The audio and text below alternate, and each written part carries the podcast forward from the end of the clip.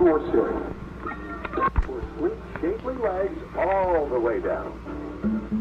Last 30 days, the transformation is unbelievable. Since I've been on Power 90, I have lost.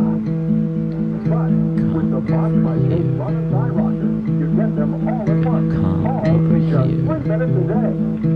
Over with joy. Come Gonna trust the experts on this one. Yeah, you know being sick ain't no fun. Open Hi. Welcome to the experts. I'm Irene Marquette, I'm Aggie Hewitt. and you are joining us at the start of a whole new series. A new adventure, a new journey. A new thing to learn about and discover right along with us Yes. on our journey to become experts. to become experts and the topic for this new session is erotica. And if you haven't listened to any of the episodes before this, up until now, we've been covering Anna Nicole Smith. That was our last series. So if you go back, you can listen to all of the things that we had to say about Anna Nicole. That's right. there these are all standalone They're standalone. Yeah, They're pop like, in, pop out. Yeah. Enjoy yourself. Yeah. We're professors and our course is drop in. So you can drop in whenever you please. Yeah, and it's pass fail and as far as I'm concerned, You're all passing. That's right. Congratu- as long as you download, rate, and subscribe, you get an A. So this time we're talking about erotica and um For our first um, episode on erotica, we decided to start with the I think the biggest piece of erotica in our that in our time in our lifetimes, I guess. I think that I don't I don't know what is bigger than this. No, this is when I think of modern erotica, I can't think of anything that um, has done better than this that I've ever seen or experienced. And it scandalized the nation. It did scandalize Two the nation.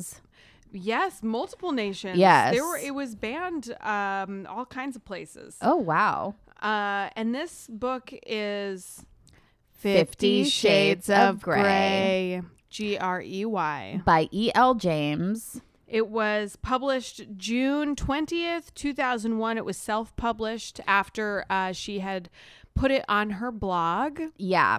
So this book began as like so many things do, as Twilight fan fiction.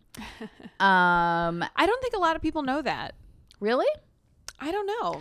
So Twilight, of course, is the famous slash infamous series of novels and movies about a young teenage girl who falls in love with a vampire, mysterious hundred and something year old vampire, and goes to live with him and kills herself to have his child. And um Aggie and I saw all of these movies in the theater together when we lived in Chicago. yeah, every time a new one would come out, we would walk down to the Davis, which was like our local movie theater. Yes. And just watch and freak out. and just truly freak out because I never read any of the books and I was really blown away by I, yeah. the story and the relationship and just how fucking crazy it all was. It was insane. I worked in a children's bookstore when the first Twilight was really popular, so I read it then. Um I was horrified. I didn't know very much about it though. I don't think I really understood the depths of my fascination until the movies started to come out. And then I think the movies really pushed me over the edge. Yeah, they Oh, yeah. definitely did. Although I think the book, which the first book definitely has quite a bit of um, religious symbolism. well, Uh, the writer is Mormon, correct? yes. Yes. Uh, there's a lot of Christian imagery. Um, Mm, a lot of repression. a lot of- uh, yes. uh, obedience yeah, obedience is a theme in both in both books. of these books, a Yeah. strong theme. Um, I think it's analyzed more closely in Fifty Shades.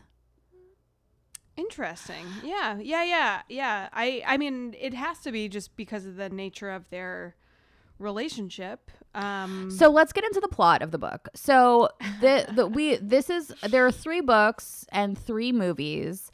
Um in the 50 Shades franchise. We read the first book um and which it is it's about a young woman. She's 21 years old. She's a college senior. Her name is Anastasia Steele. Anastasia Steele. but uh, come to find out, which I only learned through reading this book, she likes to be called Anna.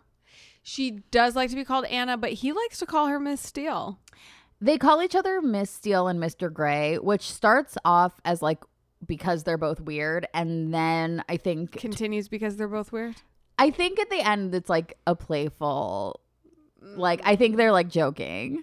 Like in a ga- like gaslighting way. No, I don't think it's gaslighting at all. I have so many. I love this book. I am glad to hear it. I really enjoyed it. Like I did not expect to like it. Uh, this is a 560 page yeah, book. it's very it is a lengthy tome. Yes. And I have been like downloading it into my brain. And like, to be honest, I will miss it. There's two more books and I'm- there's three movies. I know. And I'm going to read all of them. I liked it. Uh, I have one question. Yeah. Does he get pegged?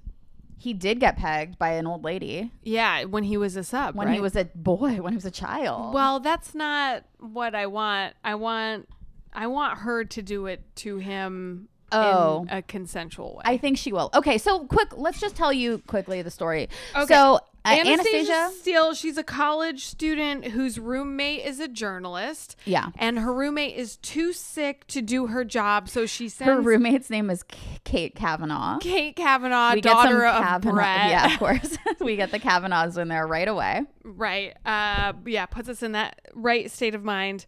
Uh, so she has to go interview an elusive and allegedly charismatic billionaire. Who, right off the bat, you know is going to be a fucking pervert because why would any like billionaire CEO agree to be interviewed by a young College, college, paper. Yeah, call the police. I mean, obviously he's a freak.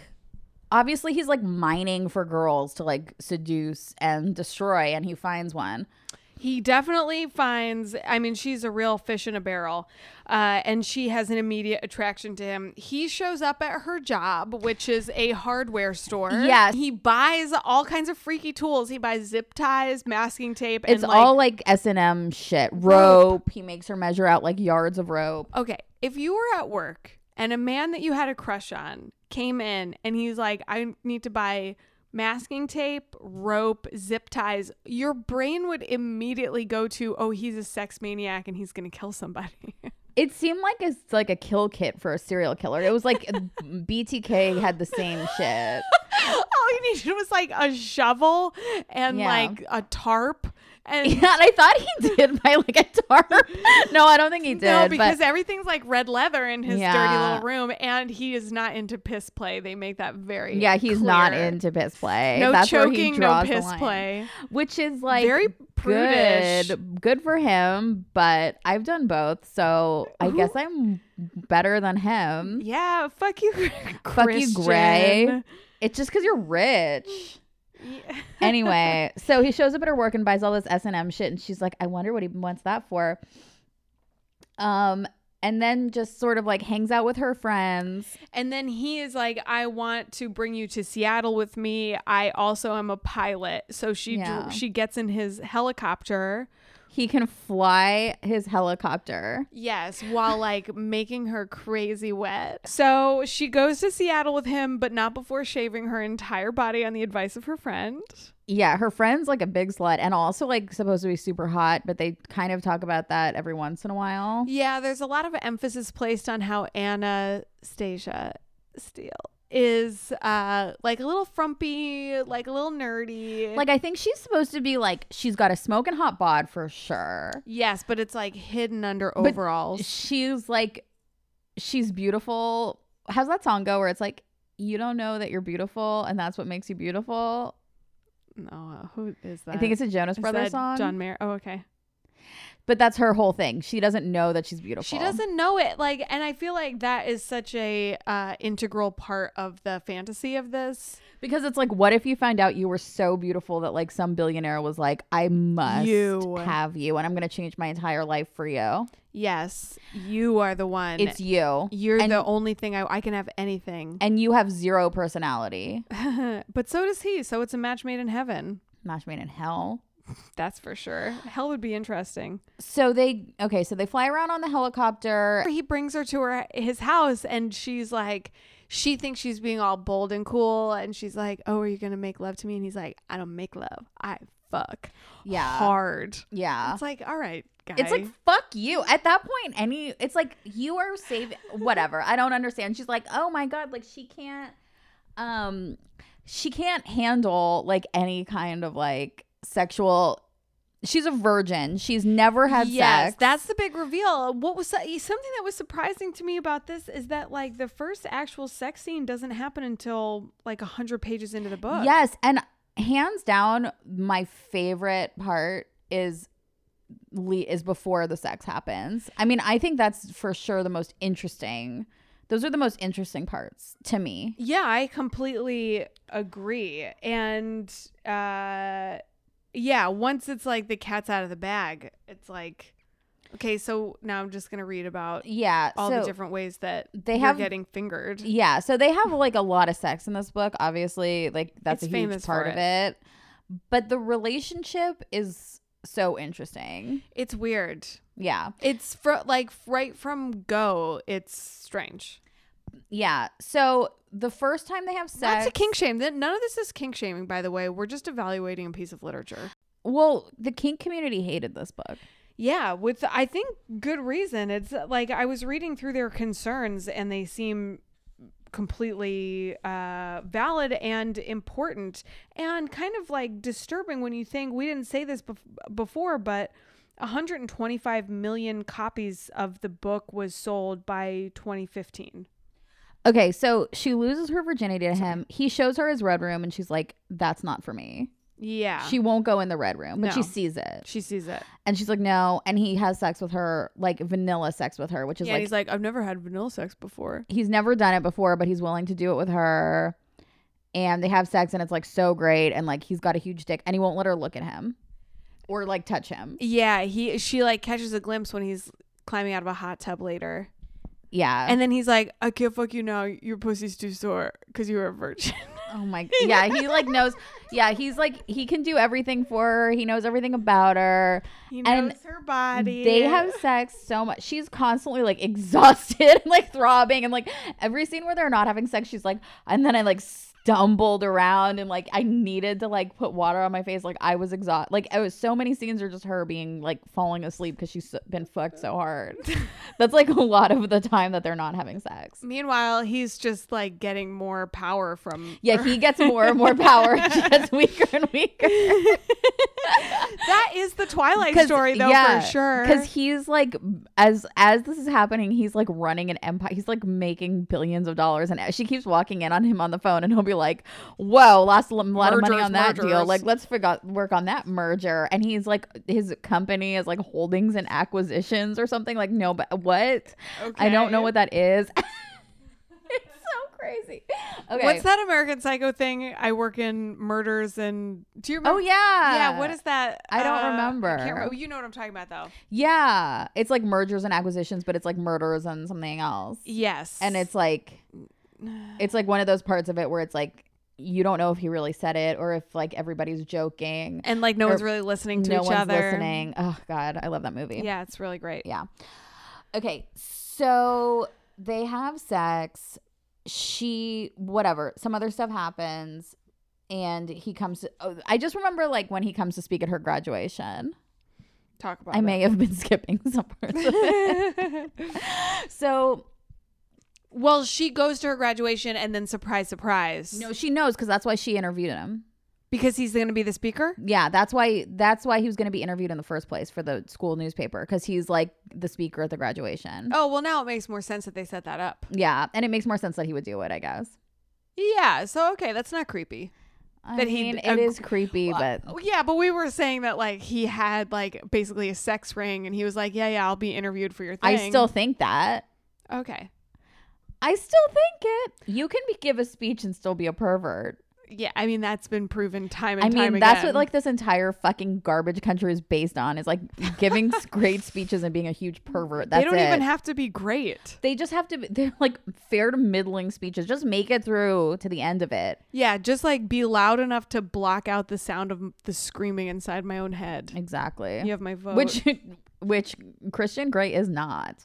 No, Okay, I can't imagine. Okay, we. Uh, sorry, sorry. Please continue. Okay. So uh he gives a speech at her graduation and at this point she realizes that he suffered from hunger as a child. And real and remembers that he was adopted at the age of 4 and she has to know more. Um and um in his another big part of his like a big part of his personality and the reason that she thinks that he's a good person is he's investing in this other university that's not hers and he wants to basically like bring GMOs to like Africa or something to like feed the world's poor and hungry cuz he went hungry as a child. And to me I'm like, "Oh, you're like a creepy Monsanto monster," but in the book that's uh, that's evidence of his like humanitarian work and philanthropy. I have nothing to add. So she's moved by his speech. He meets her stepdad, who's also her dad. She calls him dad, and sometimes she calls him by her stepdad's, by her, by his, whatever. I don't know. It's her. Her mom is like a big slut who's been married a bunch of times. She's been married four times, um, and she. But the third husband or the second husband is the one that like Anastasia Steele considers to be her father because her real father died in a like a tr- basic training accident in the Marines. What year would that have been? I don't know. Like what year? What war was it? I guess like the Gulf War. Okay, I guess that makes sense. Yeah. Um. Okay, so So He he, wants her to sign a contract, but her mom can't come because her mom's new husband hurt his foot, she can't come to the graduation. you know, you work so hard, and then the people that you want to support you just aren't around. I guess. okay, so um, Are we going to talk about his rules later? well, when does it come up? The contract. The contract doesn't come up for a little while. No, it comes up like pretty early, like during uh, wh- when he flies her to Seattle to fuck her for the first time. Before he finds out she's a virgin, he like presents her with the contract, and it's all that like no pee pee, no. Oh, that's in that first part. Yes. Oh, I just remember because it's like she gets it like delivered to her house or something. Like she's reading it over and she's like, uh, and that's when she's like, I won't even read the part about the food, which is like the part that I wanted to read the most. I know, me too. because he in his He's crazy. He's crazy, and like part of his contract is like it says what food she's allowed to eat. That's And he gets her a personal trainer, or he's gonna get her a personal trainer that it's gonna come four times a week. Don't you think that if she's perfect right now, like why would he mess with that? she finds out later when they fuck so hard because she's like, oh, now I see why. It's because it's like we like it's, exercise. so um yeah, like she needs to be like in ready to have sex with him. She has to be in good the shape. stamina, the stamina. She doesn't have the stamina, so she has to work out to get it. But I think their sex would be enough of a workout because my god, when they get together, like That's all they do. they they just have like the weirdest sex all the time. That's all they do. And then like occasionally like go they have sex and then they go and have dinner with each other's parents. That's it. they never like hang out or like they never like see a movie. I mean, that's like kind of uh, that that is like representative of a certain period of time. Yeah, I feel like that's like a not weird thing for like the If you're, like, beginning of a 20. relationship. And Yeah. it's also like when you're starting a relationship, it's like crazy. I also they're this is supposed to be like the first like month of their relationship. Which Yeah. is always fraught. It always has a lot of weird shit, really exciting, a lot of like where is this going? There's a lot of anxiety and a lot of excitement, you know. Yeah. It's totally normal. So I I feel like I will give it some slack and like see it. Oh, I think it's like realistic the way that that excitement is portrayed. Yes. I think so too. A lot of the book is dedicated to emails between the two of them. and I think that that was really realistic because, you know, it's so much of it is about like who's texting, who's doing, you know what I mean? Like, what did they say? And so, I mean, is it compelling? Not always. Is it realistic? Yes. Well, he also buys her a computer. She didn't have a computer he before buys this. her a computer and they act like the computer is like the most like high tech incredible thing anyone's ever seen. It's a macbook and this is in 2011 yeah, if you didn't, you she's never had a computer and before. they're like what is this? I mean and this guy comes and sets it up and he's like oh this is amazing. Oh wow what are you going to use this for? And she's like uh just emails. And he's like oh this is way more high tech than that. And it's like every fucking bitch in the world had this fucking computer. Like she, her roommate has the exact same computer Yeah, there's a naivete to her that is really that's like kind of reminiscent to the way like maybe a middle-aged woman in england might think about computers and texting. Instead of like a 20-year-old college student in seattle i don't know. Yeah, yeah. Uh, who would probably have like a Tumblr. So, uh, Christian spanks Anna. he spanks her and he does oh and he only speaks in like these people speak like morons christian one of his first things he says is like he quotes harvey firestone the guy that invented firestone tires First, I thought it was Harvey Fierstein. me too and i was I- screaming I was like, what the fuck? but then i googled the guy and it was like firestone um yeah, he's such a young Republican and he's so um crazy. Yeah, I'm just looking at my notes. I just wrote farming is philanthropic question mark. No, stupid.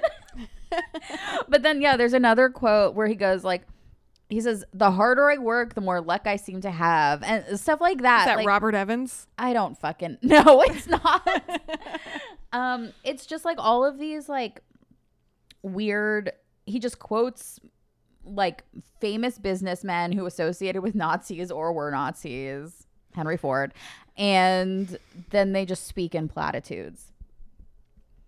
I um he was a real uh like dark spot of this to me because I did not find him like attractive or interesting and his descriptions were so bl- like he didn't seem like a man that I would enjoy being in a room with in a professional context much less like having a sexual fantasy about No, well, and I he's would. so young. He's like 29. and then she sucks his dick, and he's like, "Christ, do you even have a gag reflex?" El wrote that. And it and was she her, wrote way worse than that. She did write worse than that. It's like it's her first the first blowjob she's ever given. Ever given. I feel like that is such a specific fantasy, like such a specific female fantasy is that you um Are like the best at giving a blowjob. yeah, like you're some kind of sexual genius. I think that like uh women get um positive reinforcement and uh we like um we thrive on positive positive reinforcement, but we are also made to be um like self-deprecating. Yeah. So we want it, but then we don't believe it. So that's exactly what these women are like in these fucking books. Yeah. Yeah. It's like the our id is splattered all over the pages. Totally. Because I, you know, I was thinking like, you, as we think about this series and go forward, like with the different books that we're reading, because we're we're going all through time. Um, We're going back in time. We're starting now and we're going back to Yeah. history. We're going back through the history of like raunchy sexual writing, Yeah. and uh, I. Oh no! I lost my thread. It doesn't matter. It's a Well, we cuz it's female dominated, but then it's going it's it's a female dominated genre now. Yeah, but I uh I think like all of this stuff is built on the bones of things that were established by men and I think that's something no matter what the like medium is we are butting up against because men have always set like traditionally set the culture and like there are women who contribute to it but generally we're the outliers. So I think like if as we're reading these books, like we're starting with Marquis de Sade and and going forward, like the last couple that we're reading are written by women, but they are building on a tradition that was established by men. So I feel like there has to be some kind of consideration made, especially when you look at this stuff and the women are compliant and uh, self conscious and not f- like fully in their power yet. They're innocent and like it is written by a woman, but I feel like it is such a man's fantasy to have like a super horny virgin who's just up for whatever. Um, I yeah, I see that. I feel like this is like a woman's story. Like this is like a woman's sexuality. Like I, I wrote. I mean, we'll get farther into it, but I the thing I wrote down is like the heteronormative moralizing is what the sexual fantasy is here. Like this is how women's sexuality comes out like it's a subversive act and it's a rebellious act to write a book like this because for women to have a sexual response to this it, it's like how women's sexuality creeps out in like an inherently patriarchal world and society and when heterosexual sex is so has we've been socialized to be so submissive to have any type of agency which this book is agency i think because it is a sexual fantasy by a woman for other women um to turn that into a sexual fantasy is like i think its own little radical act Yeah, I would agree with that. I was thinking about that while I was reading it and then thinking about that on the walk over here. Um, because there's a lot in here that, like, just from a philosophical perspective or just like a horny perspective that I don't relate to.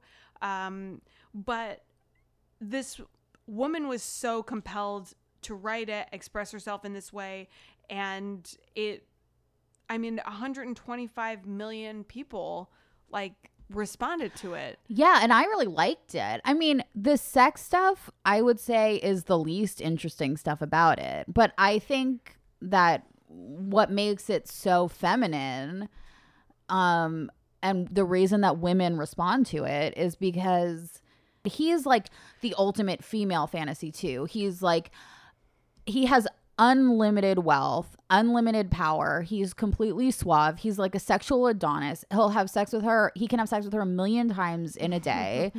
um, he cares only about her safety and protection. All of the ways that he's like overly controlling or whatever are all in her own best interest in this like paternalistic bullshit way. But like it's a complete, but as a fantasy, I think that is the sexual fantasy of women who've agreed who've signed on to like live in a to to be in a patriarchy which we have or like who have agreed to go into like a heterosexual relationship Well, yeah, and I mean, we haven't agreed to a patriarchy. We live in it. I think uh, it's it's interesting because I do think that it's a man's fantasy and I think that women are conditioned in some way to um get off on delivering a male fantasy. And I think like look at that Anna Nicole stuff like the way that she transformed herself and her body to fit an ideal that uh was already like so socially acceptable. Like this is looking at this as a piece of writing by a woman who's how old is she i don't know middle i mean she's older than either of us i think when she writes it. Yeah like it's she's a virgin she's like up for anything she's uh just um she pushes back just enough and he yeah like what you said he wants her in every way that he can get her. There's no man that's like him either. No i don't think so. And I feel like men have inferiority complexes too. Like, okay, he's like so muscular and he's got this like huge dick and he's got this like perfect family and he's perfectly troubled and he's this businessman who calls all the shots and everybody respects him, but he's like under 30. I mean, I think he's what I I I think that men suffer from inferiority issues and think that they're not good enough for women. And i think they think all women want a guy like this even though he's a totally lame loser that nobody would want to have a conversation with. And he's always wearing like flannel pants and black converse. It's like what? Like one blueberry muffin, please. I know, and then he eats a whole blueberry muffin, and it's like this guy would not eat a fucking blueberry muffin. He would have the fucking um, what's that drink called? Soylent? yeah, that's what he would have. yeah. Um. Okay. So, anyway, so she loses her virginity to him. We have to finish the story. So she loses her virginity to him, and he comes to her graduation. He takes her in a helicopter. He tries to get her to sign this agreement. She says no, and um. She slowly ends up basically being. There's a ton of sex that's also happening through all of this, but like, she is conflicted as their relationship progresses. He's like, "Oh, like what are you doing to me, Ana? You're making me want to have a relationship even though I don't do love and I don't do it blah blah blah." But he ends up um meeting her friends. He meets her stepdad at the graduation. He gets introduced as her boyfriend and he ta- he like agrees to that label. Um and their relationship is completely monogamous from the beginning and that's like a huge that's really important to him which is like okay um and uh, eventually it comes out that he lost his virginity and first he's only ever had BDSM relationships but his first relationship was with a friend of his mother's Mhm. who when he was 15 too young. Way too young, took him and like made him her sub and like was a dominatrix basically to him. And until towards the end of the book, he reveals her first name, which is like Olga or something. I can't remember what it is. But she Anastasia Steele is like incredibly jealous of this woman. Um, and they call her Mrs. Robinson as a joke. And she's also infuriated because she thinks that this is like basically rape, which it is. Mhm. It's crazy to do this to a teenage boy, but he insists that she saved him and he was going down the wrong path. Um, until she, you know, whatever, until she turned him into like a BDSM freak. Elena Lincoln. Elena? Elena. All right. Well, not Olga. It's close. Yeah. Yeah. So she um but Anastasia Steele obviously hates her, which I would too, but Christian is like very defensive of her. Um and it follows the beats of the first novel of Twilight. So towards the end, just like in Twilight, Bella has to go and visit her mom and stepdad in Florida to hide out from the evil James and his vampire friend Victoria. In this version of the story, Anastasia has to go stay with her stepmom, her mom and her stepdad to get away from just regular old Christian Grey because she's like he's so weird. He's constantly showing up at her apartment too. Oh, I forgot before that before she goes to visit her mom, there's several more scenes where she will email him and say something sort of flirtatiously mean like maybe I don't want to be in this relationship anymore or like well maybe you're too fucked up for me and he'll just like basically kick down the door of her apartment and be just there. I mean, that is like these are the things where it's it's just hard for me to like suspend the disbelief or Sure. whatever and just be like, "Oh, it's because it just feels so fucked up." And Twilight always felt like that to Twilight me too. is Twilight is, but this makes Twilight seem so much more normal because it's like, all right, he's a vampire, he's creepy, but Yeah. Christian Grey is not a vampire. No, He's just a pervert he's who's a like total pervert. stalking this woman. That scene where she where he like therapy. Busts into her bedroom and she just hears her roommate being like, "What are you doing here? Get out of here!" She do you remember that part? Like she just hears her roommate is like screaming, "No, you can't come in!" And Christian just runs in because she said something like, "I think you're too weird for me" or something like that, and he's like. if I had known that you were oh because he's like so good at BDSM he knows he has to do aftercare so it was like he had spanked Oh her or God. something hmm as like a punishment Well, didn't she ask for it? No this one was she got spanked. I mean she has to technically like consent to everything. But like again, like if you have to consent to everything, it's he's asking her to sign this contract where she doesn't have any rights. And like there's there's not like an in between thing. It's not like she can she's not writing in the margins. Well, she is. I mean, like they take a like they negotiate the terms of the contract over and over again until she just eventually, in the end of this book, she doesn't sign it and she just like ends the relationship. She tells him a couple times she's going to, but I don't think she ever actually does. Yeah, I guess right. and she does like change it. Like she takes out the food stuff. She takes out the amount of hours of sleep she needs to get. Like she doesn't like she she doesn't she doesn't like it, but she just like wants him Yeah. and his so his flaw is that he's so fucked up he's 50 shades of fucked up because finally towards the end of the book she's always trying to get to like the nut of like what was he like before he was she adopted is trying to get to the the nut. of his cum and she usually succeeds. yeah and she always calls it salty he's salty she's salty they're all salty Everybody's salty, double crap. she also says double crap quite a few times all the times. It just like goes to show how like sweet and innocent she She's is. like, ah, double crap. Whenever she gets in trouble, it's like her catchphrase, but she only thinks it. Um, so, but her subconscious shines. but um, wait, what was I saying? Uh, you were saying the- how she uh, negotiated. Her Oh, she wanted to get to the nut. She wants to understand like what his like problem is. is, yeah. So she's like, why are you like what his childhood was like, and at like it.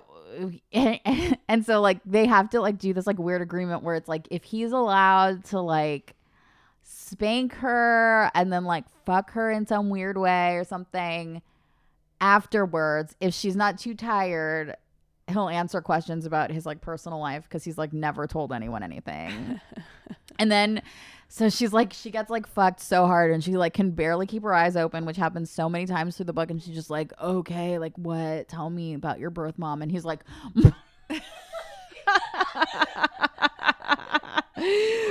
Uh, tell, tell me about what you thought of season three of Twin Peaks. Know what I mean. Like she's like, "What did you think of Breaking Bad?" And he's like, "I hated the wife.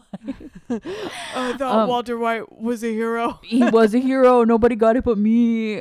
Um, I'm on 8chan. Um, he was. She's like, "What was your mother like?" And he's like, "My mother was a crack whore, and she's dead, and that's it. That's all you ever hear about her."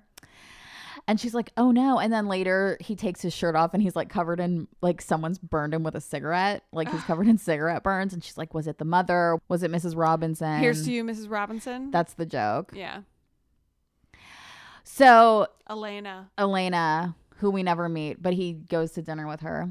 Maybe And- she's in um one of the subsequent books. I think she probably is, but my theory the whole time was that it was going to turn out to be his adopted mom. oh fuck. I was like, "Oh, I hope it's the mom," but I think it, I think that would be a bridge too far. Who would play her? well, someone did play her. Oh really? Well, I get Well, yeah. let's cast it in our mind.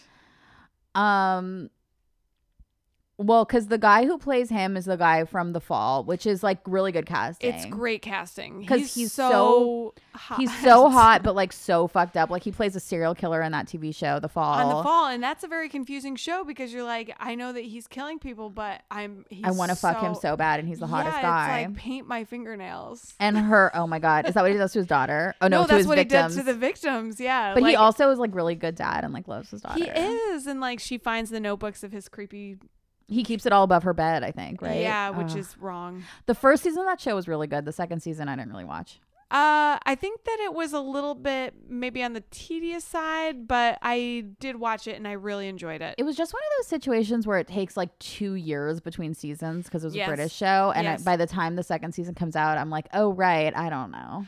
I just kind of am over it. Gillian Anderson's whole deal right now, I have to I'd like to go on the record and say that it's really working for me. Okay, good. I was afraid you were going to say that you weren't into it. I like her I blonde. I like her British. Deeply. I, I, love- like it all, baby. Yes. Is that blonde? I fe- it's like a silvery platinum It was, yeah. and she's like a little like butch and Yeah.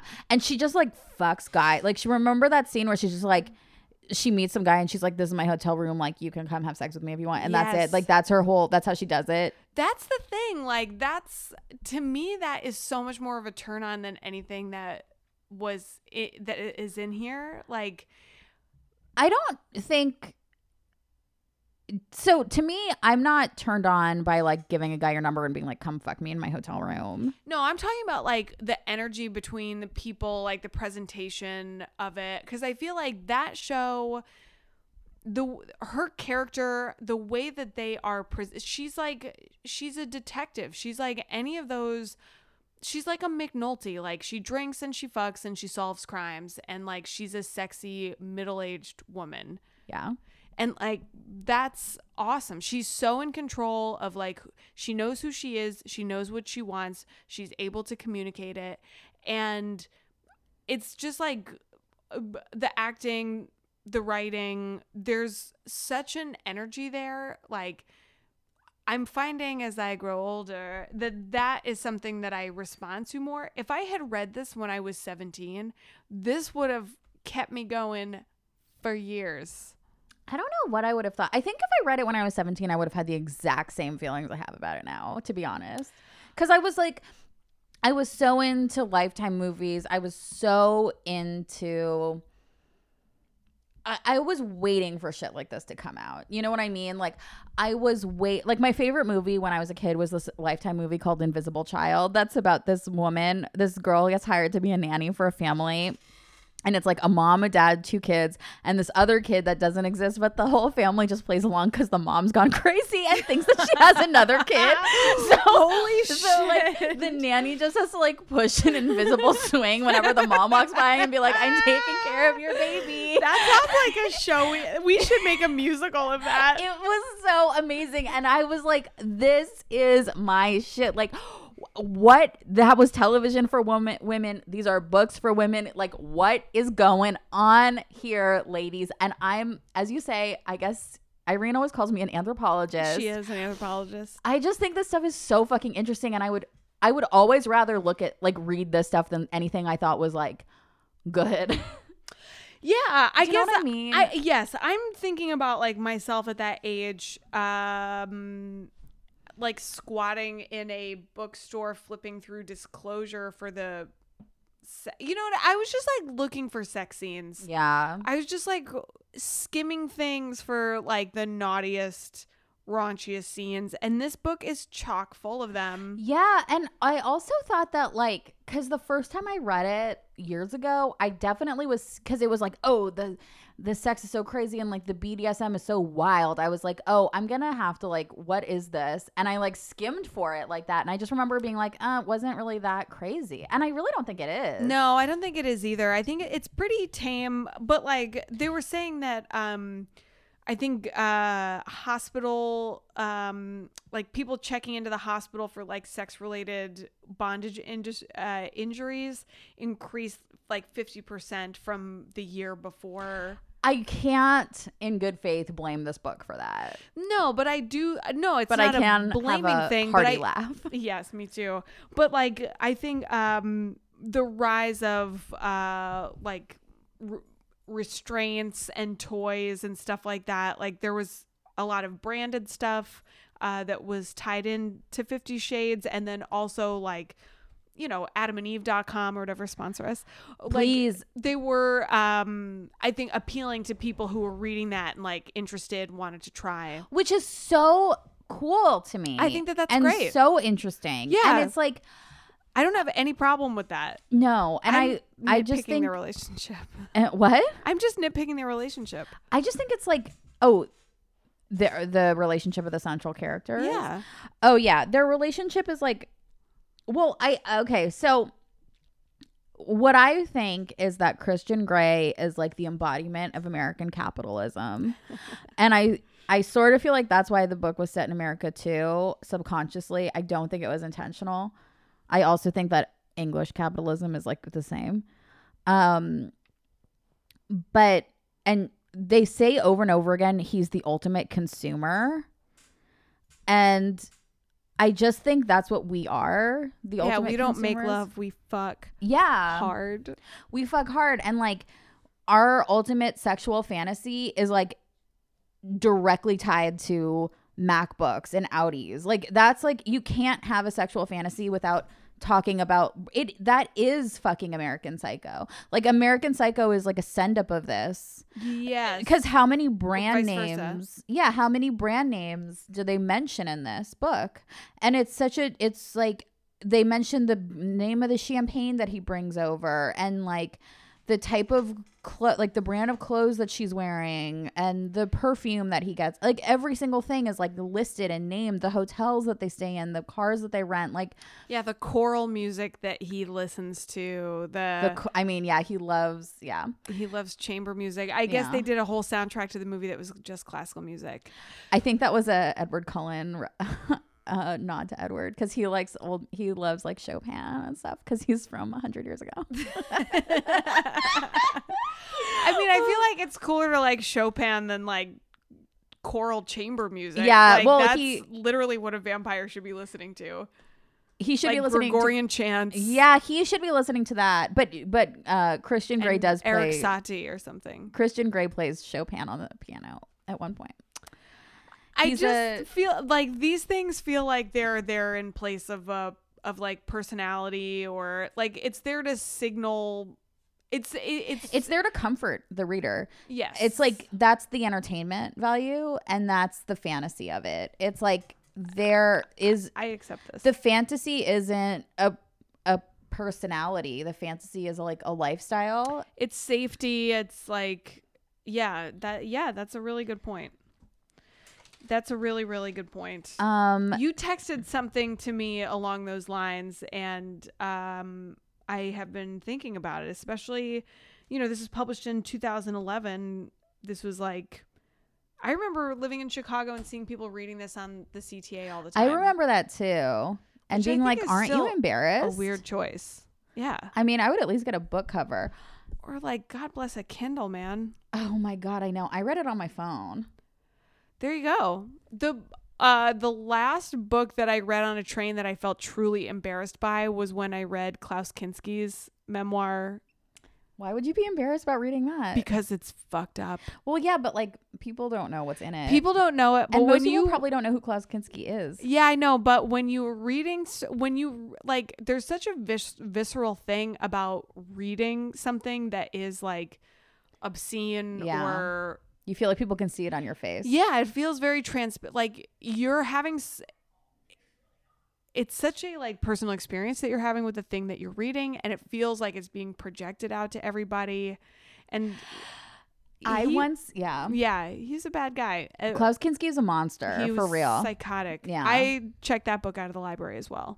I checked out the last book that I read in public. It was in LA, not on the train, but I that was embarrassing. Was um, I mean, I'm sure I've read several embarrassing books since then, but when I I read um, Scotty Bowers' memoir, which I think I mentioned on the last epi- last on one of the other episodes of this, but it's just he's this like pervert who had like ran a prostitution ring out of a fire station that's like Oh, right yeah, around here. about this. Yeah, and he wrote these me- this memoir about it, and it's just like listing like all the famous people who like fucked in his gas station, um, and sh- and um, I was reading it at this kid's piano lesson because I was babysitting him, and I just like was bored, and his piano teacher was like, "Is that Scotty?" And I was like, "Yeah." And the piano teacher was like, I know him. I met him at a party. And I was like, oh my God. And then he like wanted to talk about it. And I was mortified because I just, just, I was like, no one's going to know what this is. And I was like, and it was just about like how like fucking, I don't know, whatever, some like star of the silver screen, like to get like someone shitting on their chest and stuff. It's like the most grotesque sexual perversions imaginable are all listed in the book. Wow. And I was really embarrassed. Don't be embarrassed. I'm writing that down. I want to read it. It's really good. You'd like it a lot. S- Scotty Bauer. His bu- Scotty Bowers B O W E R S. yeah, and the book is called Full Service. It's a gas station. oh yeah, yeah, yeah, yeah, yeah. You, you were and he does something his relationship to his family is the most grotesque thing ever in the book and the worst thing about the book and i do hate him forever because of how he treated his wife and daughter Uh oh. Yikes. Yeah. Well, um, yikes. Good to Yeah. know and interesting. i think yeah it's a very interesting book Um, okay. Fifty Shades. I feel like I'm being very harsh towards it. I feel like there's a distinction to be made between like your own personal preference when it comes to writing like this or your own personal response and then looking at it as something separate from yourself that like is important to people or is it I liked what you were saying earlier about like it being a radical thing that she wrote this for like it's by women for women about female fantasy. Like she's speaking to women in like a bold outrageous way and allowing them to explore this stuff in a judgment free zone. Yeah and i think um so i i have a conclusion that i came to about this book and twilight that i got from reading this book can i share it i would love nothing more So I don't know that much about this, but I do know that she ultimately marries Christian Grey. She not in this book that we read, but in like 50 shades freed or I don't know, whatever. The last one. I think it tracks exactly the same way that the Twilight books track. So she I don't know, becomes I guess she has a baby or something. I don't know. But um I feel like the thing that they share born into bondage? Um so and i there's they make a big deal about her going to his office and they're like mr grey will see you now mr grey Yeah. will see you now. And um they're in the trailer for the movie just what i remember is they're like mrs grey will see you now. Like now she's mrs grey. And there's a quote in the book that I wrote down I'm Eve in the Garden of Eden, and he's the serpent, and I can't resist. And I was like, say that again i'm eve in the garden of Eden. he's the serpent and i can't resist yeah, I'm Eve in the Garden of Eden, and he's the serpent, and I can't resist. And so I wrote down rejection of Adam and latent homosexuality, question mark, abandonment of gender, question mark. What does it mean? But I think that the idea, I feel like these books are about these very these women that can any woman sort can sort of project herself onto falling victim to this dark sexual masculine power that I think is very much within herself mm-hmm. and activating it. So at the beginning of the book she's like clumsy, she's like falling down all, all the time. At the end of the book she's waltzing. she well she's well yeah like they do waltz or they dance and he learned because he learned how to dance from like the old dominatrix from his youth. I mean if your old dominatrix woman is not going to teach you how to partner dance. She taught him that and mm-hmm. several other, other things how to tie weird knots how to be a freaky pervert how to molest young people. And how to train your own ass. And how to train. Exactly. How to train your ass. Um and so she's like i feel like these books are about conquering like conquering male sexuality and like the part of yourself that contains that power and awakening it. And they're like these women, these female characters are like the succubus where they're getting the power. Like Bella in Twilight, she gets the power from Edward by becoming his wife, which is so weird. But also, that's when he turns her into a vampire and she becomes like a supernatural creature that's stronger than he is. And through this, she's realized she's dancing with the devil because he's like, he's not like regular men. He's like this dark male energy. She also says he's not merely good looking, he's the epitome of male beauty. Like, he is male beauty, he's male sexuality. he's objectified he is like a symbolic Yeah. thing And she, I mean, I think that he's objectified in the book more than she is. I mean, yeah well it's from her perspective Yeah, and she talks about like all the things about him that are attractive and blah blah blah, and also like the masculine his masculine energy is objectified and she covets it Mm-hmm. because it's power and she has none and as their relationship progresses she takes more and more of it from him I like that. I th- that's that that's a really cool theory. I I feel like I mean just reading this and uh, my exposure to Twilight, I have always felt like these are very traditional. and like they're a I mean maybe like a different way to look at a traditional story, but it is like traditional femininity everything is in its right place. And i think women uh, within certain structures seize power the only way that they know how and, and that usually comes through like a control of their sexuality or like withholding of their sexuality or their emotions or Yeah. whatever and this i feel is like an extension and like a blown out uh like contemporary way to explore things that to me feel a little bit more on the traditional side. I think it's totally traditional. I don't think it's not. I think I agree with you. Like I I feel like it's just a really um it's like a blown out like you said way to put it because she's literally taking his power through taking his name, through his commitment. She's take she's like conquering the world and reaching like not just a it's not a happy ending in the sense of like as like a princess going and living in a castle it's a happy ending in the sense that like what she's actually discovering i think is something like now we would recognize as like us discovering within ourselves Yeah. Well, from the very beginning, I felt like it was definitely set up uh, as like her story, her journey. I think like the very first page, she's talking about brushing her hair and the language that is used like she's beating her hair into submission like the brush like the strokes of the brush like that language and um imagery is present from the very beginning her last name is steele he Yeah. lives in like or like she goes to see him in this big steel skyscraper there's like a lot of repetition of those words and Yeah.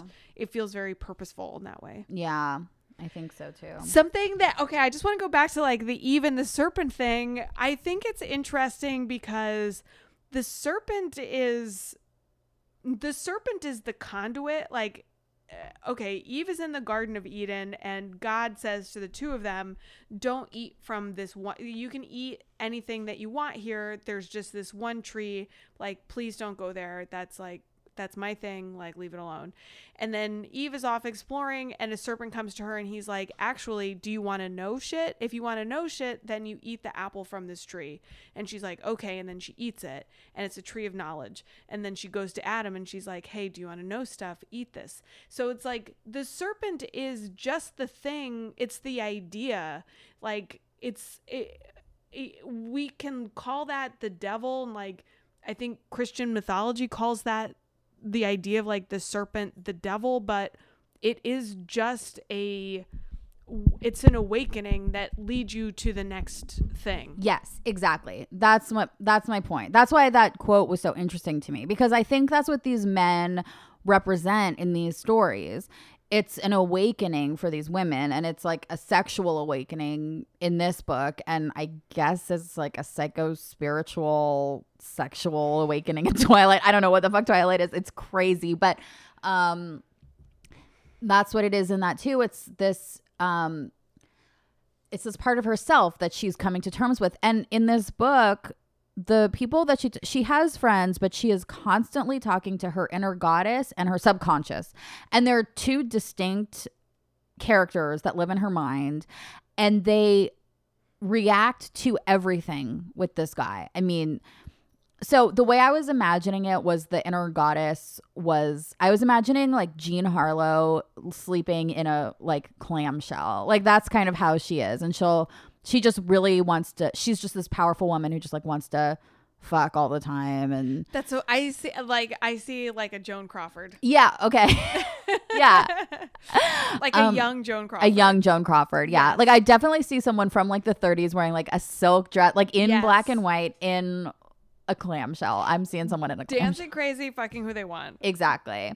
Um, and then her subconscious is sort of more mousy. I don't know. Her subconscious, I think, is her. Yeah. Um, um, BB's excited. Yeah. Um, she's, he's flip, flipping out over here. Yeah, he's flipping out.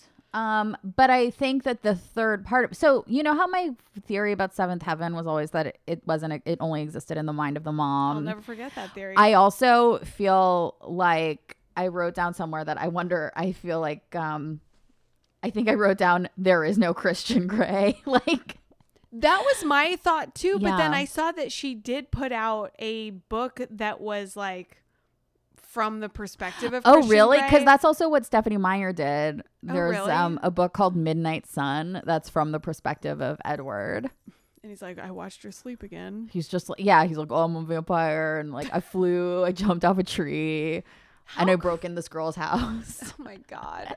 Those movies are so crazy. Uh, how nuts is it that Robert Pattinson and Kristen Stewart are like such renowned, like international actors? I think their talent, their insight, and their taste is part of why I look at those movies the way that I do. Because I feel like they're so interesting. They must have had an interesting take on the films and on the stories. And I see it in a different way because of them. I uh that that's a really good point. I have not rewatched those movies since um those two kids have evolved the way that they have. Oh, I watch at least one of the movies at least once a year. You're you love Catherine Hardwicke. Not just her. I love them all, man. I mean, she only directed, I think, the first one. Oh. My favorite is the final one. I that's the one where the baby comes out, right? And the baby Um, the baby like pops out of her The baby, like alien. Yeah, they have to like. well, no, that's the second to last one. She gives birth, and it's like she's. it's like horrific, and like blood is everywhere, and they have, and Edward has to like bite it out of her with his vampire That's teeth. Right, that's right. And, the sex that they have is like really violent That's and she in- immediately becomes pregnant. Yeah, so they get married and they have sex because they're married. He's gonna. He's like, I'll only marry you. He marries her, but he's gonna turn her into a vampire. But it's really important to her before she becomes a vampire. She has to fuck as a human for some reason. All right. I think it's so her hymen will break because otherwise it would grow back every time. That was the thing on True Blood. I know. That's I. That's probably where I got that idea. That is so upsetting to me. It's so fucked up, but I love it. I remember um I feel like my mom and my sister were explaining True Blood to me and they were talking about her character and I was so hung up on that. I made them explain it to me like 3 times and I could tell that they were just like repulsed Yeah, by like, how why do you wanna- fixated on that I was. I love that show. I do too. I, I, it love every second of it. Um, it's so dis- anyway. So she has to have sex with him on an island called Esme Island, named for her name for his mother. and that's what she names the baby. she names the baby Renesmee. Ugh, come on. It's a not a portmanteau. I guess it is. It's a combination. It's a poor man's name. It's a poor Renesmee's name. Those I it blows my mind that we as a society have progressed past the fucking last Twilight movie because it is the most fucked up thing I've ever seen in my entire life. we have got bigger fish to fry. you do? I don't. I've never heard of anything bigger. Then Jacob Black falls in love with the baby. He imprints on it, remember?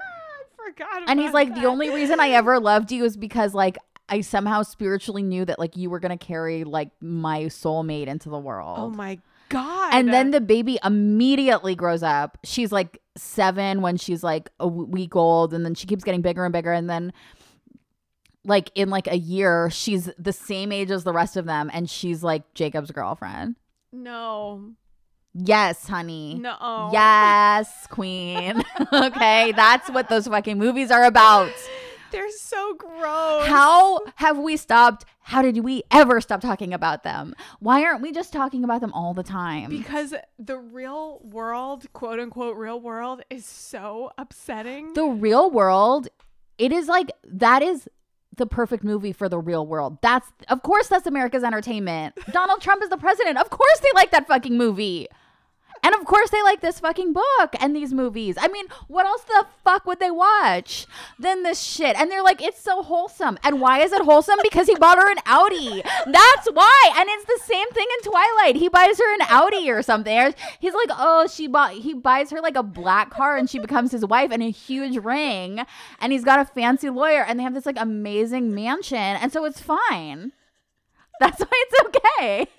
That because money cures everything. Like, can you imagine if they lived like even the house that they get is like this beautiful, it looks like Pottery Barn designed Yeah, it, their little cottage. Can you imagine if they lived in like some shitty apartment? It would be like a studio. Yeah. What if they weren't they're rich because they're so old that they've like been investing for years and they have like these stock portfolios. That's where the Cullens get their money. Because they're they're billionaires. They're billionaires because they're old money. they're neoconservative. Yes, honey. They are neoconservatives. Okay. Look, I don't know if Edward can vote because I think he's legally 17 forever, but you Oh know no, voter fraud. He has voter fraud, and you know that Dr. As dad likes Trump. You know that the mom and dad vampires from Twilight voted for Trump.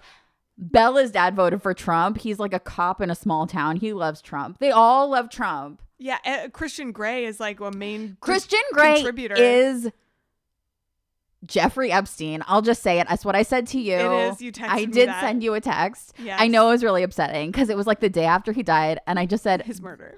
His murder. And I just said the real Christian Grey is dot dot dot. And then I just sent you a picture of Jeffrey Epstein. Was it him dead? Yes. It wasn't him dead. It wasn't him dead. That's dead. where my imagination filled it in. It was his it was a front facing picture, no ears. That yeah, that it was like one of his um um like pre-death portraits. yeah, it was a pre-death portrait taken by the police But couldn't in you a hear booking station. like Anastasia or like whatever her name is on what's her name? Anastasia. Anastasia be like his ears were so interesting. They always curled like this and in death his ear seemed off and like it's not him. And then he just shows up and he's like, I'm still alive. Come with me to my island.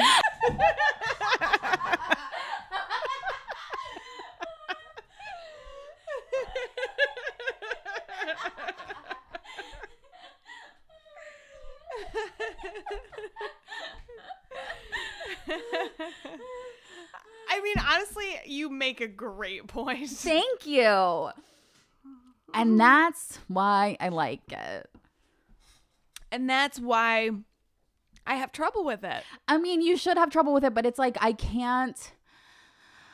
I just I hope that Here's the thing. Can I just jump in? Yeah, yeah, I yeah. just like cannot because these things like this writing are erotica um portion of our ser- our erotica series like these books they are made to um like turn people on and like they're supposed to be provocative Yeah. and like like whatever i just cannot abide by like a billionaire who wants to be in charge 24/7. I just cannot like first why all would you? You that's like shouldn't. a hard thing also for my mind to get around like I, I was reading it and I'm like he wants to be the boss all the time? All the time? all the time, except for when he got fucked in the ass by that old lady. Yeah, but that and it's because he was starved as a boy. I mean, this is the story. It's like everybody has to have a sob story in America, and that's his. he okay all right well i But he also like doesn't see. I want to know. Okay, the thing about i was gonna the say he was on a diet and somebody fucked him boo he was on a diet. I mean, he obviously like loved it, and the yeah the- changed his whole life for the I better I feel like her concern that he had sex with the old lady that he can't get his head around why she cares about it. To me felt like a note from an editor. Like Hmm. I don't think that it was in the writer's mind when she wrote the book that it was inappropriate for a older woman to have sex with a I think that that was sort of an extension of a sexual fantasy there. yeah and i think it would have been again like more radical if like he had been okay Right. And it's Um, instead, it's like the typical thing of he's not okay, but she can see that he's not okay, but he can't admit it. So she's constantly trying to like draw it out of him. And everybody's like, "Are you gay? Are you gay?" yeah, and like questioning his sexuality is like the ultimate taboo, and he gets really angry about it. And she can't stop thinking about the time she asked if he was gay, and she's so mortified. I yeah, I just um there's just so much about their power dynamic that like just fundamentally makes me shut down. I like a, like giving a woman a list of rules, I I just like I can't like get myself in that headspace. I mean, it's just so on the nose that it's like I can't get upset about it. That's my that's where I am. I think it. that you're I think that that makes that makes sense and I'm it's not like I'm upset about it. I'm just like I just wish it was hotter to me like if I had read this as a teenager, I would have just been like, "Oh my god, this is like horny and I'm horny." What I can't get my head around is like the writing of her where she's like supposed to be like um she's like a Kellyanne Conway cons- like feminist where she's like excuse me uh-uh no one's gonna tell me what to do but she's also the type of feminist who's like excuse me you can't tell me what to do i will carry this pregnancy to term and all women must like you know and i do know how to use a gun and i own several like that's the type of feminist that she is Yeah, where you're like, "I'm with you. I'm what?" I- yeah, What you're like, you hold saying?" on. No, Can you take everybody. a quick step back because you're Off just cliff? off a cliff. Kellyanne, you know she's Kellyanne. Oh my god. I yeah, maybe you're Wow. Who's the Christian to Kellyanne's Her little fat husband who's always shit talking Trump. That's what they look like in real life. In real life, these people aren't hot. That's the other thing that you need to remember. Like, I think the ultimate fantasy is just what if these people were good looking? Because people like this, Republicans with millions of dollars who are into weird S and M, they are not hot. No. They are the ugliest people, and also none of them are in their twenties. no, that was another thing that I couldn't get past. It's like And it's like this guy would be 49 years old. Yes. He would like Yes, that that red room would have been full of stains. it would be disgusting. It would smell like shit. It wouldn't smell like citrus oils and pine and leather and musk. Yeah, it like would smell like his disgusting cum, and it would have a bunch of like anime porn on the com- on like on the TV Yeah, and playing be the like, whole time. "Oh, oh, um, I made this really cool Spotify playlist. Uh, Yeah. you like Cat Stevens? Oh my god! And they'd all be like on Adderall the entire time. It would not and be she like would that. be 19, yes, and she wouldn't be a virgin. and he wouldn't love her, and she wouldn't be a virgin. It- yeah. I uh yeah, I just um I don't know. Like I don't want to see those guys in uh, like I cannot get myself to a point where I'm I want to see them engaged in anything that is like pleasurable to them. I just I see it. I see him as an extension of her. There was a point in the book where I abandoned this thought, but up until up until there, I felt like it was her. It was all about her, and that Yeah. like he is, you know, a projection of her imagination. When did you abandon that thought? I don't know. Uh, maybe midway through the book, I felt like whatever thread that I was holding on to, um, just kind of disappeared, and I didn't think that it Yeah. yeah I, I didn't think that the book thought it through like that i think the book was like um you know a series of like Unfortunate fantasies events. yes like fantasy specific to this writer and like she was exploring her own stuff and i think that like that that is awesome like i i think that that is so great i just like this in particular does not work for me in that way It doesn't work for me as a sexual fantasy. I will go there. I will agree with you. I wasn't like sexually aroused by this book. And I actually thought the sex scenes were boring. Like they were the most boring part. What I thought Totally was the most interesting was um her inner monologue, her relationship to Christian Grey. Yeah. Christian Grey's relationship to like America, the outside world, like the glimpses that you see of it, because his only react, his family, and um, her perception of that. I don't think that in reality that um the E.L. James had an idea she was writing this book where this guy is like a projection for this woman. No, I don't think so. I think that, you know, like in bad writing, everybody sounds the same. Yes. I think it's sort of an extension where maybe I wouldn't, I'm not going to call it bad writing. I mean, it's like really successful, whatever, but Yeah, and honestly, it's like very engaging. and, it's very like, engaging and yeah, very it's- readable. Yeah, it's an easy read, and it's like fun and there are little conversations. Chuckled at times. Oh, I chuckled. I was along for the ride. I was like, tell me more about your friendship with Jose and your night at the bar. Like, I'm interested. Whatever. I want to hear about your mom and the cosmos you have at the hotel. Um, it goes down real smooth. oh yeah, it goes down smooth as fuck. I, but I think, and uh, so like bad writing, everyone sounds the same. Maybe another version of another mm, thing that can happen in writing that's not always the most examined is you have several characters that maybe all represent one character. I've always thought this about like Sex in the City that like the four friends on Sex in the City represent like one whole person. Yeah, that Mm. yes, that that makes um that makes a lot of sense. And the relationship it's like that's medieval or something. Yeah, the relationship that is um portrayed is obviously unhealthy. It's very codependent. And um it's definitely written from the point of view that you're going to find someone who completes you. Yeah, when maybe you can come to the table complete. Yeah, or you can find a way to complete yourself. And I think that if she activated these parts of her mind without a billionaire like beating the shit out of her until she cried, then maybe she would, you know, she would find that it's already there anyway. I uh yeah, I I, I totally agree. I'm curious like what are um like what's what gets you like when I when I'm as I was thinking about this book and how like as as it turned out it was a bit of a dud for me. It made me think about like what has actually resonated with me and I think about uh second season of Fleabag every you know everybody I have not seen any Fleabag. well you should it's really good Yeah, that's what everybody says. But the the second season is like particularly horny and uh I would also put I Love Dick in that category. Like I watched it twice. And what both of them have in common is like an understanding of how potent um like longing and desire is and really like sitting in that space and exploring it.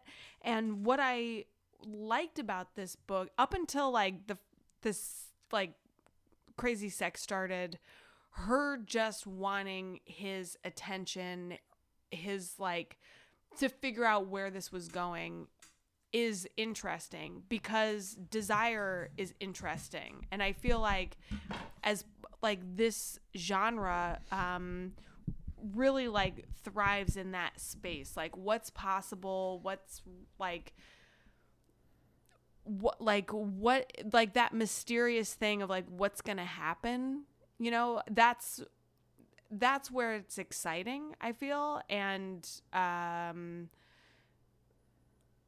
i don't know. Um so you mean like sexually exciting? yeah yeah yeah. I- yeah. Like what's like what's different? What's what's exciting?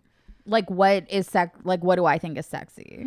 I mean, uh, I wasn't specifically asking you that question, but feel free to answer it. Um, but I just mean like the idea of longing, of um, sexual tension, of like the the space before something happens.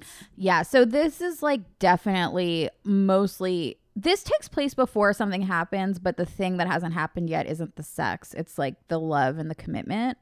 Her struggle with this is her struggle with the relationship is always to understand am I a sexual object to this person or am I more? Because he's like infatuated with her. He tells her that he has feeling he wants to be more with her. He's constantly struggling to give her more than he's given to anybody else. Because she's a virgin. um it's because he's got this like inexplicable love for her that You don't think that her purity is wrapped up in that? I think her purity is wrapped up in it. I don't think her purity is like fully tied to her virginity though. I think her virginity is like a symbol of her purity. Yes, I think so. But I think that because he, like you pointed out, is uh, such a symbol of like capitalism and like the ruling class, and I think their um, primary desire is to possess objects, like especially rare objects, and the idea of like It's to conquer. yeah, and like Yeah. a super hot 21 year old virgin who's crazy horny and is up for anything. Like, Yeah. oh my God, you just hit a fucking gold mine. Well, he's and he's also constantly saying like no one has been here but me. You're the only one. Blah blah blah. that may it, like, I really don't like that. but I feel like she, the character also has like a similar re- where she's like, is it, is it this? Is it like a sexual thing? Is it Yeah. or is he does he love me and then at the end of the book she says i realize that i have this intrinsic need to be loved and valued and i wonder if i can get this from this person and when she decides that she can't she ends it because when she decides that he just sees her as like a sexual object she leaves the relationship and the whole relationship the whole series of books i think is like a struggle of her saying i'll i'll only be with you if you see me as more than a sexual object and his struggle to do it yeah, I mean, I think that's such a great, um, like allegory for how uh capitalism fucks up men. Capitalism does fuck up men. I mean, I feel like I've talked to, I feel like a lot of men I, that I know have felt like more insecure than women. Um, I think that they don't talk about it, but I think that they're, I think they're harsh. They they judge women extremely harshly. Mm-hmm. Men in general. I'm generalizing, but I'm allowed to because I can do whatever I want. But they also judge themselves very harshly. Have you ever seen this documentary that um I can't remember what it's called. It's called like one inch or something. It's about this guy who's got a micro penis. Oh no. And I'm I'm obsessed with it in the same way that I love Twilight and like now love these books.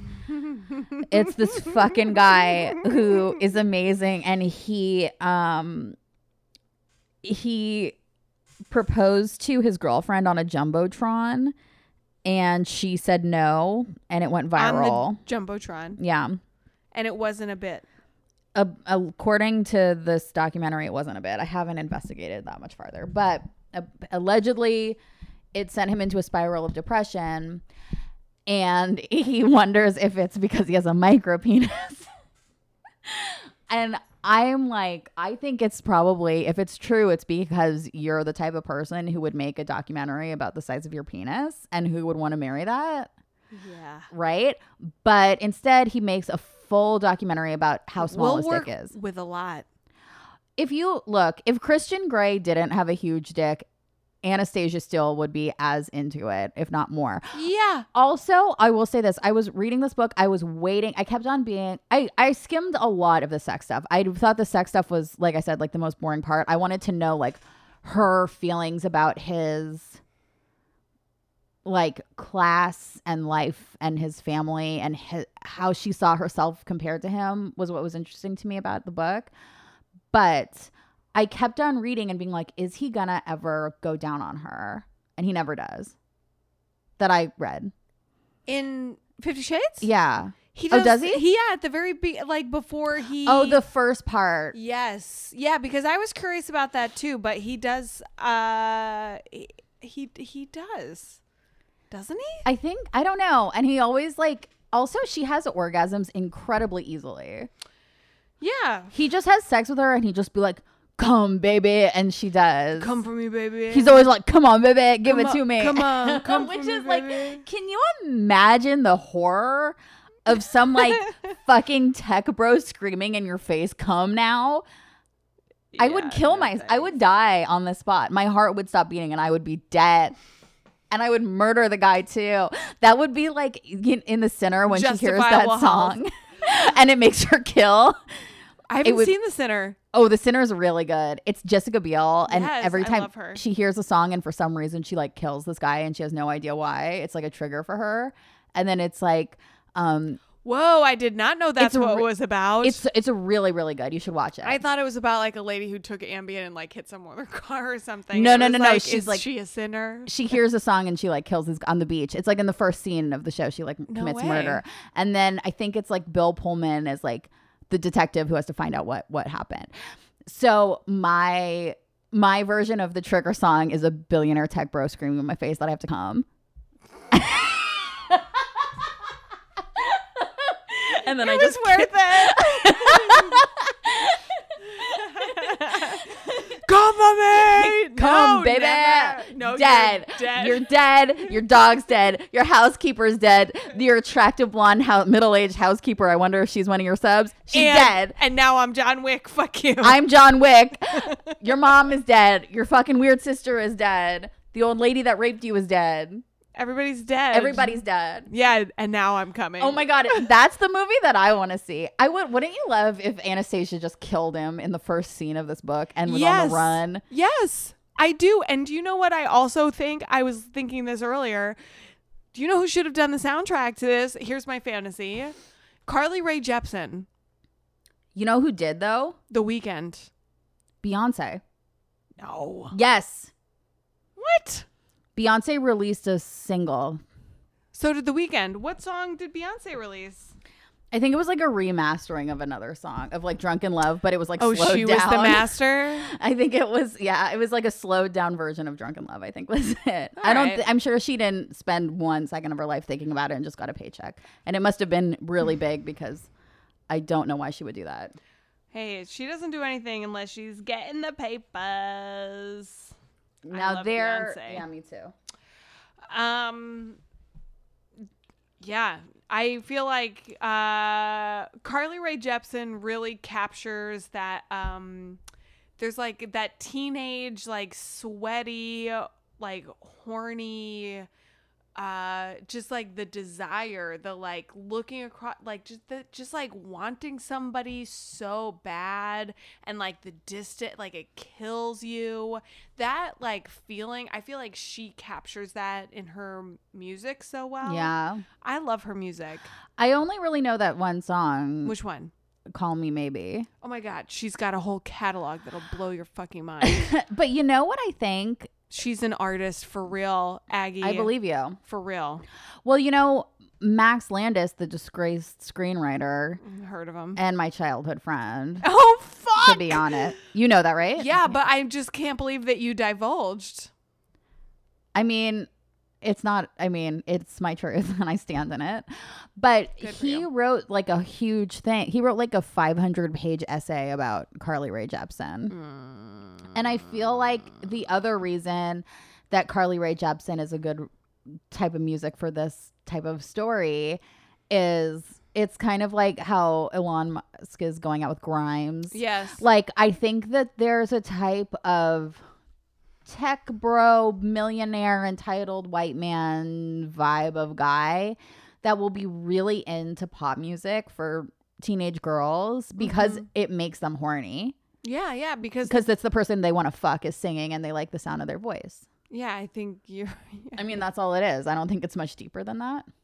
No, I think you're totally right. But when I listen to her music and I I feel like she she's one of those people I think that like really speaks to uh girls of a certain age and like the 35 because I like that song. I'm talking about myself. Just kidding. Sorry. No, yes, yes, us too. But like, I don't know. Maybe yeah, fucking maybe you're right. Like it is music for people in their mid to late thirties. I have no idea. I don't know either. It just like speaks to a time that I realize is past, but um, feels like bittersweet to recall. I think so too. I mean, like it kind of makes you sentimental for a place you've never been. Yeah, exactly. Yeah. That like yeah, like um oh my god, all her songs are so good. I feel like I want to just listen to them. Maybe we should do a series about her. I would be really open to that cuz she won like a Canadian American Idol or something. She did. Yeah, yeah, yeah. Because I was a little bit snarky about her at first, and then Oh, really? Yes, and I was like, ah, American Idol, Canadian Idol, and then um, I really turned a corner, and I was like, wow, she's incredible. Uh, what else do we have to cover here about our Fifty Shades, our Um, inaugural kickoff episode? I'm just looking at this at my notes. Oh, I wrote down a couple of other weird things that she said, like talking about how cars are fun to drive, with which no like 20 year old woman would talk about. Um, I mean, The way- 1915. um, uh, men want to be gray, mysterious, wise, but they have to channel their self image through the eyes of children in order to gain the power they need for sexual pleasure. Epstein killed himself because he lost all control. Suicide was his last demonstration of control slash power. That's a note I took reading this book. BDSM is a natural byproduct of heterosexual sex. Interesting. Go on. I it's just something I wrote down. I mean, I do think like that their relationship is like a it's like a their relationship is the Anna Nicole Smith of sex. Yeah, here's the thing though. Again, like I I, I just like don't understand the pathology of being a like young under 30 billionaire who's in charge of everything who doesn't um who like wants to also be a boss to like these women like i feel like uh, maybe my understanding of this is really immature and like uninformed but i feel like those are the guys who have dominatrices like peeing on them like Yeah, I think so too. I mean, I, I feel like the tables are turned in some way like don't you want your personal life to sort of balance out your bossy public persona I mean, I feel like that's kind of the that's like a stereotype and that's something that I think happens a lot like in the um like we talked about this and we talk about him a lot, but um epstein no the new Epstein is Nick Broomfield.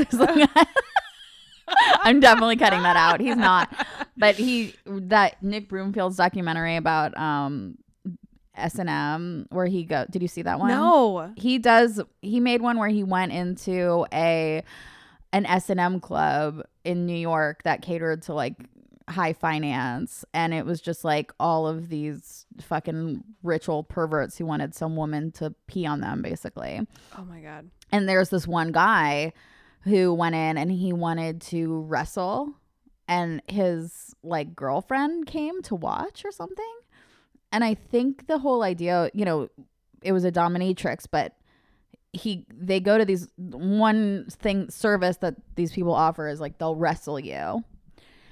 And when they wrestle you, it's like pretty hard. Like they put their full weight into it and it's like serious cuz the point is to be like overpowered by a woman yeah and she like wrestled him to the ground and like pinned him several times good in front of his girlfriend or something that I think he I guess like he really wanted to do it and she had to come for it to be allowed or, or something like that.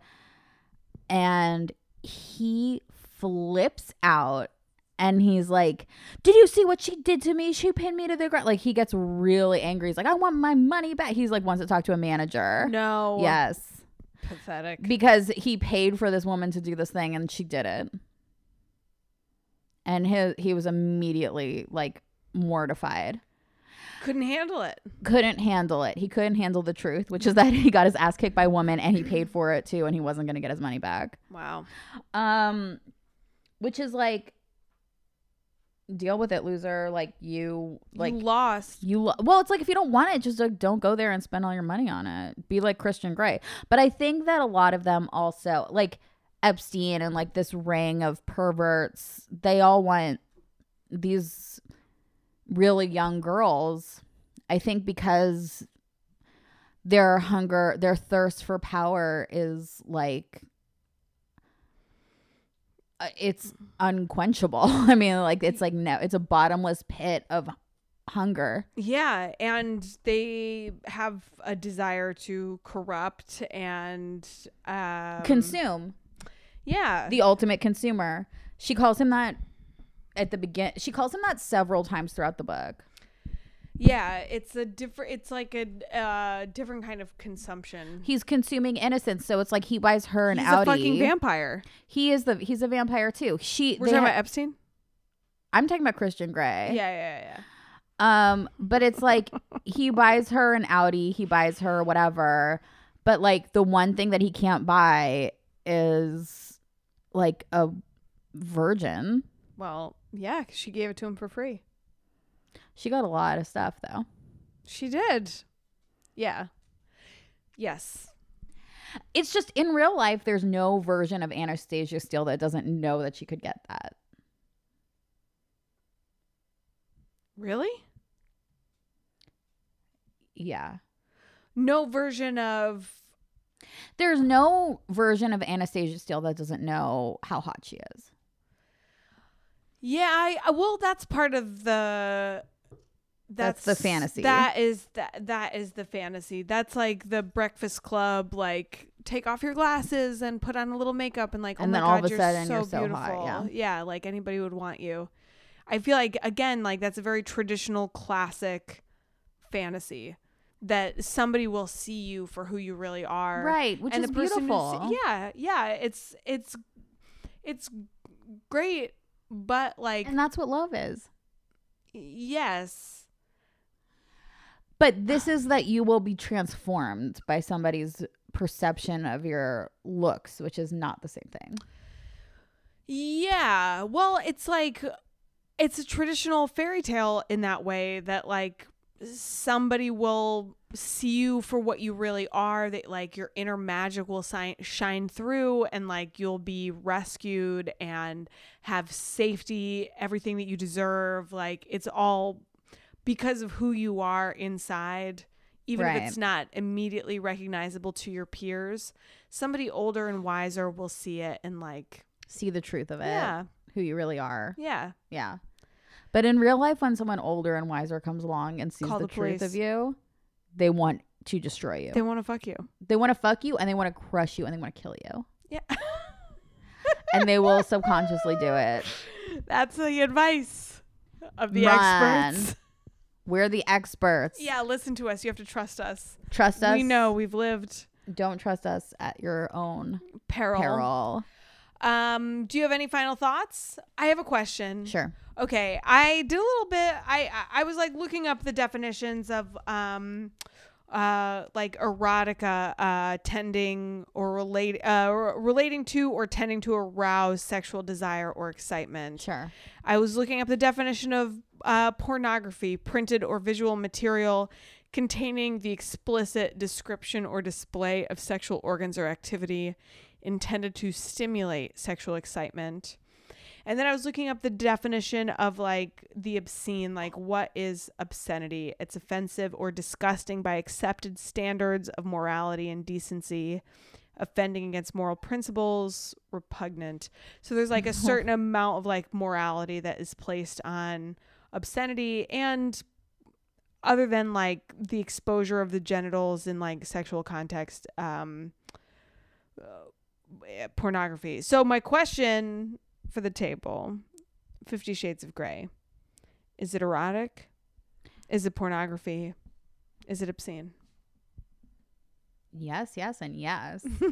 I would say it's erotic as in it is um the storyline elevates it above pornography, I would say. And Mm-hmm. it's not only a story like I'm here with your pizza. It's like she really digs deep into like the psyche of this guy and she wants to know what makes him tick. Yeah, and, and the psyche of Anastasia too. Her psyche is com- is totally explored and like even parts of her mind she gives names to and visualizes them in like a mm. really weird way which like I've honestly had never really read that in any other book where I was surprised by that her as well. her inner goddess is jumping up and down her subconscious is crouched behind the couch like she sees she sees herself she sees extensions of her subconscious literally and i think that's I I genuinely think that's interesting. I think so too.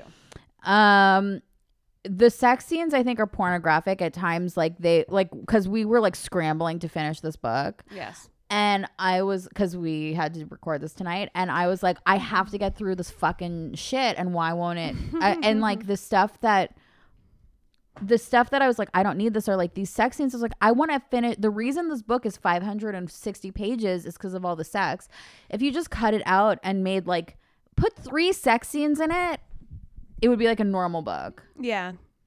um And boom, I'm satisfied. and I would have like really preferred that actually. Like it didn't need the amount of sex. Like the sex in it became exhausting. Like But again, like we're not reading it for the sex stuff. There are there were a lot of people who were reading this that's that Eh, was a yeah. and like there's such a stigma against pornography especially for women um, although i did do some research and interestingly for our listeners out there pornhub uh, publishes statistics every year um, for like what people are searching and they break it down uh, very specifically from like region to search history age yeah, ranges of course they have to because they got to sell that shit. gender. Yeah, exactly. They're doing market research, but it's also extremely interesting to look at trends in this sort of thing. So, like, women are not prudes when it comes to looking at porn, and a lot of times they're looking at actually like more hardcore porn than Really? Yeah, I'm surprised to hear that. I was surprised to hear that too. But if you think about it, like. Is it oh, well? I I mean my uh again like not having any sort of scholarship to back this up just like my own instinct and experience I think like it it is a safe way to uh encounter things that are scary and I think that like fantasy is so tied to um like like there's such a danger to eroticism I think, uh, especially for women. And I think pornography offers a safe place to explore those things. It's controlled, you know, et cetera, et cetera. Yeah, I mean, I'm surprised to hear that women look at more fucked up stuff than men. I would think men would look at more fucked up stuff, especially because like they're always telling you like, well, not all not all men, but some men have been like, you have no idea how fucked up we all are, and like we're so gross. Yeah, I mean, they're the ones who are making it, but we're like, you I know. think that there's like really a lacking of pornography honestly- for women that's written by women, made by women, and for women. yeah, and I feel like even if this is really mainstream and it like lends itself to heteronormative mm, relationship structures that aren't always healthy, I still think that like a woman writing a book of eroticism that's really kind of porny also yeah.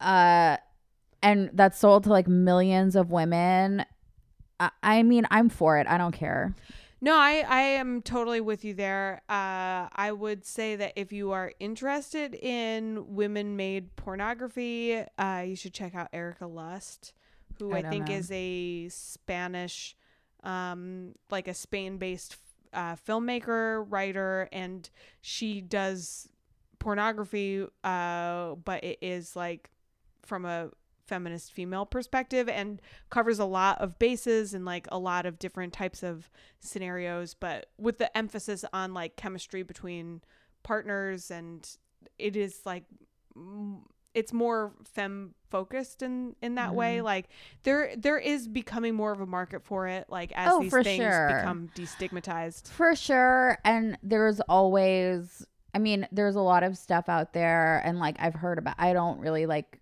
I don't know about it, but I know that it's out there. And I think that's great. I also think it's great that this like super main, that you can like buy this at Target. I think that's great I too. totally, totally, totally agree.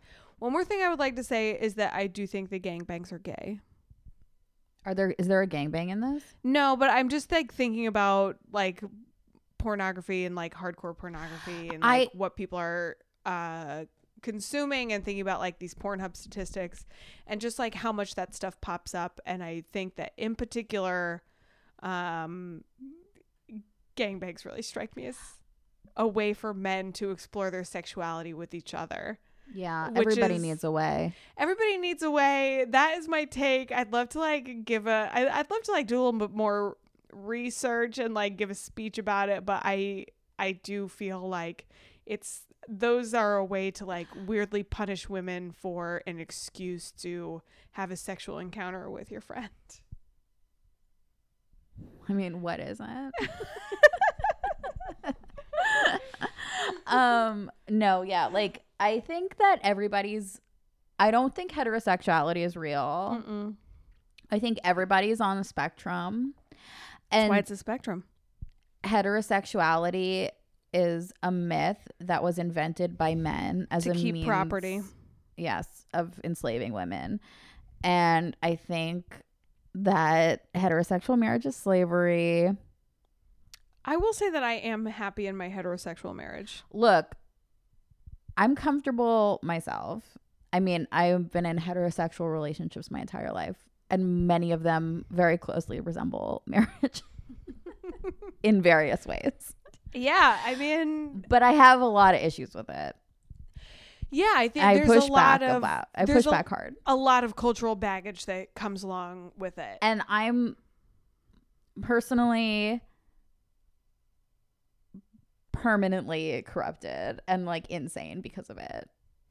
I think that we all are, and I think that's like part of our. um I think there's a lot of like cultural mistakes that we have made for thousands and thousands of years, and that is that's one of them because we've conflated love and partnership with um like the passing down of wealth or property. And those two things are completely separate and not necessarily compatible with each other but they're uh in a lot of ways like interchangeable culturally Well, in capitalism, under capitalism, as some may say, you need a safety net, Yeah. and that comes from a family. So you need to build those relationships and alliances that are also business relationships because that's how you ensure um, protection for yourself. well And that's what Fifty Shades of Grey is about. And it's the eroticism, it's the eroticization. What's the word I'm looking for? I think I made it up.